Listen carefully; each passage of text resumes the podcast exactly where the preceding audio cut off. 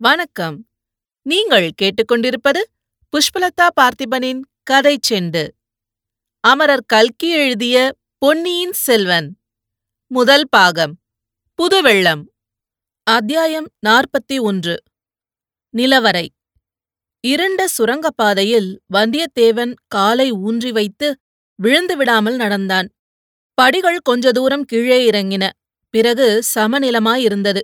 மறுபடியும் படிகள். மீண்டும் சமதரை. இரண்டு கைகளையும் எட்டி விரித்து பார்த்தான். சுவர் தட்டுப்படவில்லை. ஆகவே அந்த சுரங்க வழி விசாலமானதாகவே இருக்க வேண்டும். மறுபடி சற்று தூரம் போனதும் படிகள் மேலே ஏறின. வளைந்து செல்வதாகவும் தோன்றியது. அப்பப்பா! இத்தகைய கும்மிருட்டில் தட்டு தடுமாறி இன்னும் எத்தனை தூரம் நடக்க வேண்டுமோ தெரியவில்லையே. ஆஹா! இது என்ன? இருள் சிறிது குறைந்து வருகிறதே! மிக மிக மங்கலான ஒளி தோன்றுகிறதே.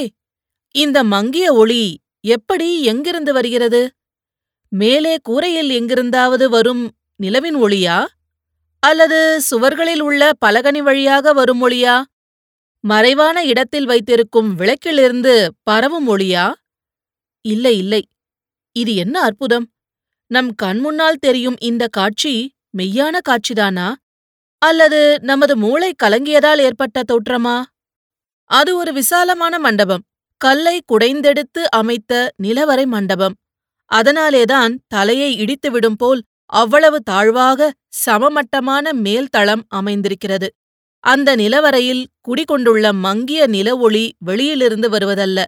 கூரை வழியாகவோ பலகனி வழியாகவோ வருவதும் அல்ல. அங்கங்கே அந்த நிலவரையில் கும்பல் கும்பலாகவும் சில இடங்களில் பரவலாகவும் வருகிறது. ஆ அப்படி நிலவுளி வீசும் அப்பொருள்கள் எத்தகைய பொருள்கள்? ஒரு மூலையில் மணிமகுடங்கள் முத்துமணியும் வைரமும் பதித்த மணிமகுடங்கள் இன்னொரு பக்கத்தில் ஹாரங்கள் முத்துவடங்கள் நவரத்ன மாலைகள். அதோ அந்த வாயகன்ற அண்டாவில் என்ன? கடவுளே அவ்வளவும் புன்னை மொட்டுகளைப் போன்ற வெண்முத்துக்கள் குண்டு குண்டான கெட்டி முத்துக்கள். அதோ அந்த பானையில் பளபளவென்று மஞ்சள் வெயில் வீசும் பொற்காசுகள். இதோ இங்கே குவிந்து கிடப்பவை தங்கக் கட்டிகள். தஞ்சை அரண்மனையின் நிலவரை பொக்கிஷம் இதுதான் போலும்.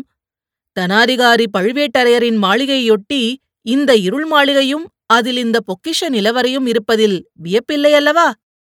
அம்மம்மா இந்த நிலவரைக்குள் நாம் வந்து சேர்ந்தோமே. பாக்யலட்சுமியும் அதிர்ஷ்ட தேவரையும் சேர்ந்தல்லவா நம்மை இங்கே கொண்டு வந்து சேர்த்திருக்கிறார்கள்? எப்படிப்பட்ட அதிசயமான அபூர்வமான ரகசியத்தை நம்முடைய முயற்சி ஒன்றும் இல்லாமலே நாம் தெரிந்து கொண்டோம். இதை எப்படி பயன்படுத்துவது? பயன்படுத்துவது அப்புறம் இருக்கட்டும். இங்கிருந்து போவதற்கே மனம் வராது போலிருக்கிறதே. இங்கேயே சுற்றி சுழன்று கொண்டிருக்கலாம் போல தோன்றுகிறதே. இங்கேயே இருந்தால் பசி தாகம் தெரியாது. உறக்கம் அருகிலும் அணுகாது. நூறு வருஷ காலமாக சோழ நாட்டு வீர சைன்யங்கள் அடைந்த வெற்றிகளின் பலன்கள் எல்லாம் இங்கே இருக்கின்றன. நவநிதி என்று சொல்வார்களே அவ்வளவும் இங்கே இருக்கிறது. குபேரனுடைய பொக்கிஷத்தையும் தோற்கடிக்கும் செல்வக் களஞ்சியம் இங்கே இருக்கிறது. இதைவிட்டு எதற்காக போக வேண்டும்? வந்தியத்தேவன் அந்த நிலவரையை சுற்றி சுற்றி வந்தான். ஒரு மூலையில் கிடந்த மணிமகுடங்களை தொட்டு பார்த்தான். இன்னொரு பக்கத்தில் கிடந்த ரத்தின ஹாரங்களை கையில் எடுத்து பார்த்தான். அவற்றை போட்டுவிட்டு இன்னொரு பக்கம் சென்று செப்புப் பானையில் நிறைந்திருந்த முத்துக்களில் கைகளை விட்டு அலைந்தான். வேறொரு பானையில் கையை விட்டு பொற்காசுகளை அள்ளி சொரிந்தான். ஒரு மூலையில் தரையில் பளபளவென்று ஏதோ பரவலாக ஜொலிப்பதைக் கண்டு அங்கே சென்றான். முதலில் என்னவென்று தெரியவில்லை. பிறகு குனிந்து உற்று பார்த்தான். ஐயோ ஆண்டவனே! அது ஓர் எலும்புக்கூடு. ஒரு காலத்தில் சதையும் இரத்தமும் தோலும் உரோமமும் மூக்கும் முகமும் கண்ணும் காதுமாக இருந்த மனித உடலின் எலும்புக்கூடு. ஆ இந்த எலும்புக்கூடு அசைகிறதே உயிர் பெற்று எழுகிறதே பொற்காசுகளைப் போலவே சத்தமிடுகிறதே நமக்கு ஏதோ சேரி சொல்ல எழுந்திருப்பதா காண்கிறதே. வல்லவரையனுடைய உடம்பிலிருந்து ஒவ்வொரு ரோமமும் குத்திட்டு நின்றது. தனக்கு பைத்தியந்தான் பிடித்துவிட்டது என்று நினைத்தான். சிச்சி எலும்புக்கூடு எழுந்திருக்கவில்லை. அதற்குள்ளே இருந்து ஒரு பெருச்சாலி ஓடி வருகிறது. நம் கால் மீது விழுந்து ஓடுகிறது. ஆம் இப்போது பார்த்தால் எலும்புக்கூடு தரையிலேதான் விழுந்து கிடக்கிறது. ஆனால் அது நமக்கு ஒரு சேரி சொல்கிறது என்பது உண்மை. ஓடிப்போ இங்கே தாமதியாதே. நானும் உன்னைப் போல் உடல் படைத்த மனிதனாயிருந்தேன். இங்கு வந்து அகப்பட்டுக் கொண்டேன். இங்கேயே மாண்டு மடிந்தேன். இப்போது எலும்புக்கூடாக கிடக்கிறேன். ஓடிப்போ என்று அது நம்மை எச்சரிக்கிறது. இங்கிருந்து உடனே தப்பி சென்றோமோ? பிழைத்தோம். இல்லாவிட்டால் அதோ கதிதான். அந்த மனிதனுக்கு ஏற்பட்ட கதிதான். வந்தியத்தேவன் அந்த நிலவரையிலிருந்து வெளியேற எண்ணினான். ஆனால் வெளியேறும் வழிதான் தெரியவில்லை. வந்த வழியை கண்டுபிடிக்க முடியவில்லை. நிலவரையின் ஓரமாக எங்கே போனாலும் இருள் என்னும் பூதம் வாயை பிளந்து கொண்டிருந்தது.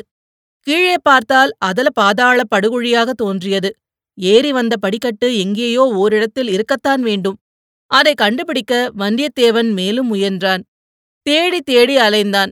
அப்படி அலையும்போது ஓரிடத்தில் சுவரோரமாக ஒரு குப்பல் தங்கக் காசுகள் கிடப்பதைக் கண்டான். அந்த குப்பலின் மீது ஏதோ வலை பின்னியது போலிருந்தது உற்று பார்த்தபோது அக்குவியலின் பேரில் சிலந்தி வலை கட்டியிருப்பதாக தெரிந்தது.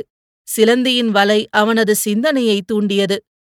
பெரியோர்கள் மண்ணாசை பெண்ணாசை பொன்னாசைகளை சிலந்தி வலைக்கு ஒப்பிட்டிருக்கிறார்கள். வலையை விரித்துக்கொண்டு சிலந்தி காத்திருக்கிறது. எங்கிருந்தோ பறந்து வந்து ஈ அதில் அகப்பட்டுக் கொள்கிறது. பிறகு சிறிது சிறிதாக சிலந்தி ஈயை இழுத்து விழுங்குகிறது. மூன்று வித ஆசைகளும் அப்படித்தான். மனிதன் வழிதவறி சென்று அந்த ஆசை வலைகளில் விழுந்து அகப்பட்டுக் கொள்கிறான். அப்புறம் மீளுவதில்லை மண்ணாசை பெண்ணாசை பொன்னாசை ஆகிய மூன்று ஆசைகளின் இயல்பையும் அன்று ஒரே நாளில் நாம் அனுபவித்தாகிவிட்டது. நந்தினி என்னும் பழுவூர் இளையராணி தன்னுடைய வலையில் நம்மை அகப்படுத்த பார்த்தாள். பழைய வானர்குல ராஜ்யத்தை அடையலாம் என்னும் மண்ணாசையையும் காட்டினாள். கடைசியாக இங்கே இந்த பயங்கரமான பொன்னாசை பூதம் நம்மை அடியோடு விழுங்க பார்க்கிறது. முதலாவது இரண்டிலிருந்தும் தப்பினோம். இந்த மூன்றாவது அபாயத்திலிருந்தும் தப்ப வேண்டும். நமக்கெதற்காக இந்த வம்பெல்லாம்? ராஜ்யம் எதற்கு? செல்வம் எதற்கு? பெண்களின் கூட்டுறவுதான் எதற்காக? வானத்தை கூரையாக பெற்ற அகண்டமான பூமியே நமது அரண்மனை. யாதும் ஊரே யாவரும் கேளீர் என்று பண்டை தமிழ்நாட்டு பெரியோர்கள் சொல்லியிருக்கிறார்களே. எல்லா ஊரும் நம்முடைய ஊர்தான். எல்லா மனிதர்களும் நம்முடைய உறவினர்கள்தான். ஊரூராக போக வேண்டியது புதுவெள்ளம் பொங்கி வரும் நதிகளையும் புதிய இலைகள் தளிர்த்து விளங்கும் மரங்களையும் பலவர்ண பட்சிகளையும் மகான்களையும் மயில்களையும் மலைகளையும் மலைகளின் சிகரங்களையும் வானத்தையும் மேகத்தையும் கடலையும் கடல் அலைகளையும் பார்த்து கழிக்க வேண்டியது. பசிக்கு உணவு கிடைக்கின்ற இடத்திலே உண்ண வேண்டியது. உறக்கம் வந்த இடத்தில் உறங்க வேண்டியது. ஆஹா! இதுவல்லவா இன்ப வாழ்க்கை? எளிதில் கிடைக்கக்கூடிய இத்தகைய ஆனந்த வாழ்க்கையை விட்டுவிட்டு தொல்லைகளையும் சூழ்ச்சிகளும் ஆசைகளும் அபாயங்களும் நிறைந்த வாழ்க்கையை ஏன் மேற்கொள்ள வேண்டும்? எப்படியாவது இந்த நிலவரையை விட்டு இப்போது வெளியேறிவிட்டால் போதும். பிறகு இந்த இருள் மாளிகையும் தஞ்சாவூர் கோட்டையையும் விட்டு வெளியேற விட வேண்டும். பின்னர் இத்தகைய தொல்லைகளில் என்றைக்கும் அகப்பட்டுக் கொள்ளவே கூடாது. ஆஹா! கதவு திறந்து மூடும் ஓசை. மறுபடியும் காலடி ஓசை. இன்றைய இரவின் அதிசயங்களுக்கு முடிவே கிடையாது போலும். அதிசயங்களும் அளவில்லை பயங்கரங்களுக்கும் எல்லையில்லை. இம்முறை வெகு தூரத்திலிருந்து அந்த காலடி சத்தங்கள் கேட்டன. இரண்டு பக்கங்களிலிருந்தும் வருவதாக தோன்றியது. வந்தியத்தேவன் காது கொடுத்து கவனமாக கேட்டான். பொக்கிஷ நிலவரையில் நாலு புறமும் சூழ்ந்திருந்த இருளைக் கிழித்துக் கொண்டு பார்ப்பவனைப் போல் உற்று பார்த்தான். சிறிது நேரத்துக்கெல்லாம் அவன் எதிர்பார்த்தது போலவே அபூர்வமான காட்சியைக் கண்டான். கூத்து மேடையிலிருந்து மிகத் தொலைவிலே உட்கார்ந்திருப்பவனுக்கு மேடையில் தோன்றும் காட்சிகள் எப்படி இருக்குமோ அப்படி இருந்தது வந்தியத்தேவன் அப்போது கண்ட காட்சி. அவன் அச்சமயம் இருந்த இடத்துக்கு உயரமான ஓரிடத்தில் தொலைதூரம் என்று தோன்றிய தூரத்தில் அது நடந்தது. கூத்து மேடையின் ஒரு பக்கத்திலிருந்து ஒரு தீவர்த்தி வந்தது. இன்னொரு புறத்து பக்கம் படுதாவை நீக்கிக் கொண்டு மற்றொரு தீவர்த்தி வந்தது. தீவர்த்திகள் இரண்டும் நெருங்கி நெருங்கி வந்து கொண்டிருந்தன. ஒரு தீவர்த்தி வெளிச்சத்தில் இரு நெடிய கரிய உருவங்கள் தெரிந்தன. இன்னொரு தீவர்த்தியின் ஒளியில் மற்றும் இரு உருவங்கள் காணப்பட்டன. அவற்றில் ஒன்று நெடிய கம்பீரமான உருவம் மற்றொன்று சிறிது குட்டையான மெல்லிய வடிவம். இரு தரப்பு உருவங்களும் ஒன்றை ஒன்று நெருங்கி வந்து கொண்டிருந்தன. வந்தியத்தேவன் மேலும் கண்மொழிகள் பிதுகும்படி உற்று பார்த்து அந்த உருவங்கள் யாருடையவை என்பதை ஒருவாறு தெரிந்து கொண்டான். இடது பக்கத்திலிருந்து வந்த இரு உருவங்கள் மதுராந்தக தேவரை அழைத்து சென்ற கந்தமாறனும் காவலனும். வலது புறத்திலிருந்து வந்த உருவங்கள் பெரிய பழுவேட்டரையரும் அவருடைய இளையராணி நந்தினி தேவியும். இந்த இரு கோஷ்டியாரும் சந்திக்கும்போது என்ன நடக்கும்? ஏதாவது விபரீதமாக நடக்குமா? அல்லது ஒருவருக்கொருவர் வழிவிட்டுவிட்டு சாவதானமாக போய்விடுவார்களா? வந்தியத்தேவன் அந்த பரபரப்பில் மூச்சு விடுவதைக் கூட நிறுத்திக் கொண்டு அத்தனை கவனமாக பார்த்து கொண்டிருந்தான். இரு கோஷ்டியாரும் சந்தித்தார்கள். அவர்கள் தடுமாறி தயங்கி நின்றதிலிருந்து இரு சாராருக்கும் அச்சந்திப்பு வியப்பையும் திகைப்பையும் அளித்திருக்க வேண்டும் என்று தோன்றியது. ஆனால் விபரீதம் ஒன்றும் நேர்ந்துவிடவில்லை பழுவேட்டரையர் கந்தமாறனை பார்த்து ஏதோ கேட்டார். அதற்கு கந்தமாறன் ஏதோ விடை சொன்னான். கேள்வியும் விடையும் என்னவென்பது வந்தியத்தேவனின் காதில் விழவில்லை. பிறகு பழுவேட்டரையர் கையினால் சமிஞ்ஞை செய்து சுரங்க வழியின் படிக்கட்டைச் சுட்டிக்காட்டினார். கந்தமாறன் அவரை பணிவுடன் வணங்கினான். வணங்கிவிட்டு படிக்கட்டில் இறங்கினான். அவனுக்குப் பின் கையில் தீவர்த்தியுடன் வந்த காவலனை பார்த்து பழுவேட்டரையர் ஏதோ சமிஞ்ஞை செய்தார். அவனும் மறுமொழி சொல்லாமல் ஒரு கையினால் வாயை பொத்திக் கொண்டு வணங்கினான். பிறகு கந்தமாறனை தொடர்ந்து படிக்கட்டில் இறங்கினான். பழுவேட்டரையரும் இளையராணியும் இடது பக்கம் நோக்கி சென்றார்கள். நிழலாட்டத்தையும் பொம்மலாட்டத்தையும் ஒத்த மேற்கூறிய நிகழ்ச்சிகளெல்லாம் சில கன நேரத்தில் நடந்துவிட்டன. இவ்வளவும் சுரங்க வழியில் இறங்கும் படிக்கட்டின் அருகில் நிகழ்ந்தன என்பதை வந்தியத்தேவன் கவனித்துக் கொண்டான். ஆஹா நாம் வழியில் எங்கும் நில்லாமல் இந்த நிலவரையில் வந்து சுற்றி சுழன்று கொண்டிருந்தது எவ்வளவு நல்லதாய் போயிற்று.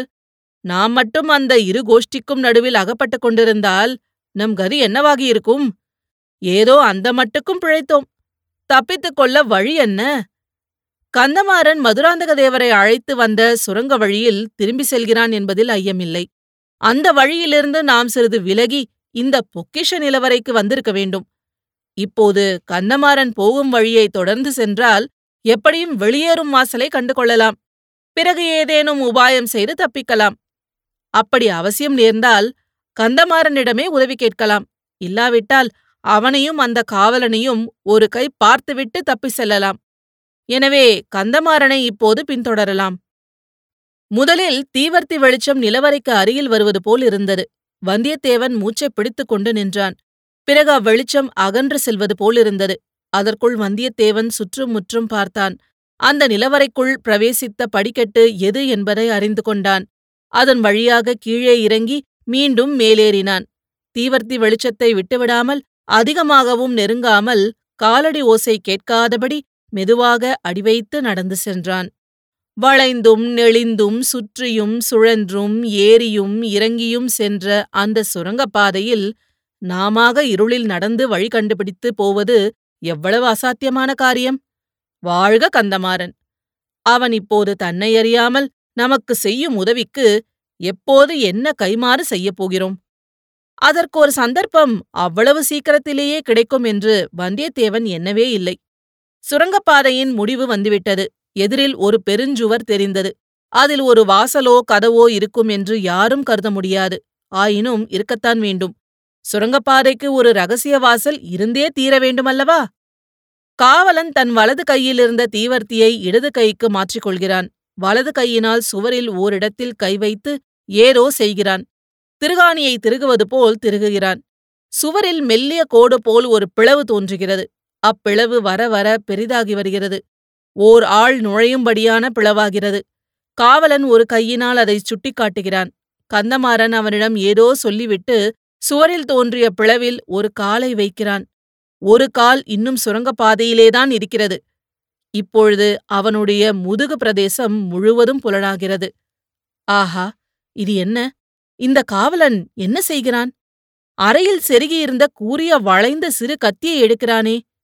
கடவுளே கந்தமாறனுடைய முதுகில் ஓங்கி குத்திவிட்டானே படு பாதகன் ஒருவனுக்கு பின்னாலிருந்து முதுகில் குத்தும் சண்டாளன்.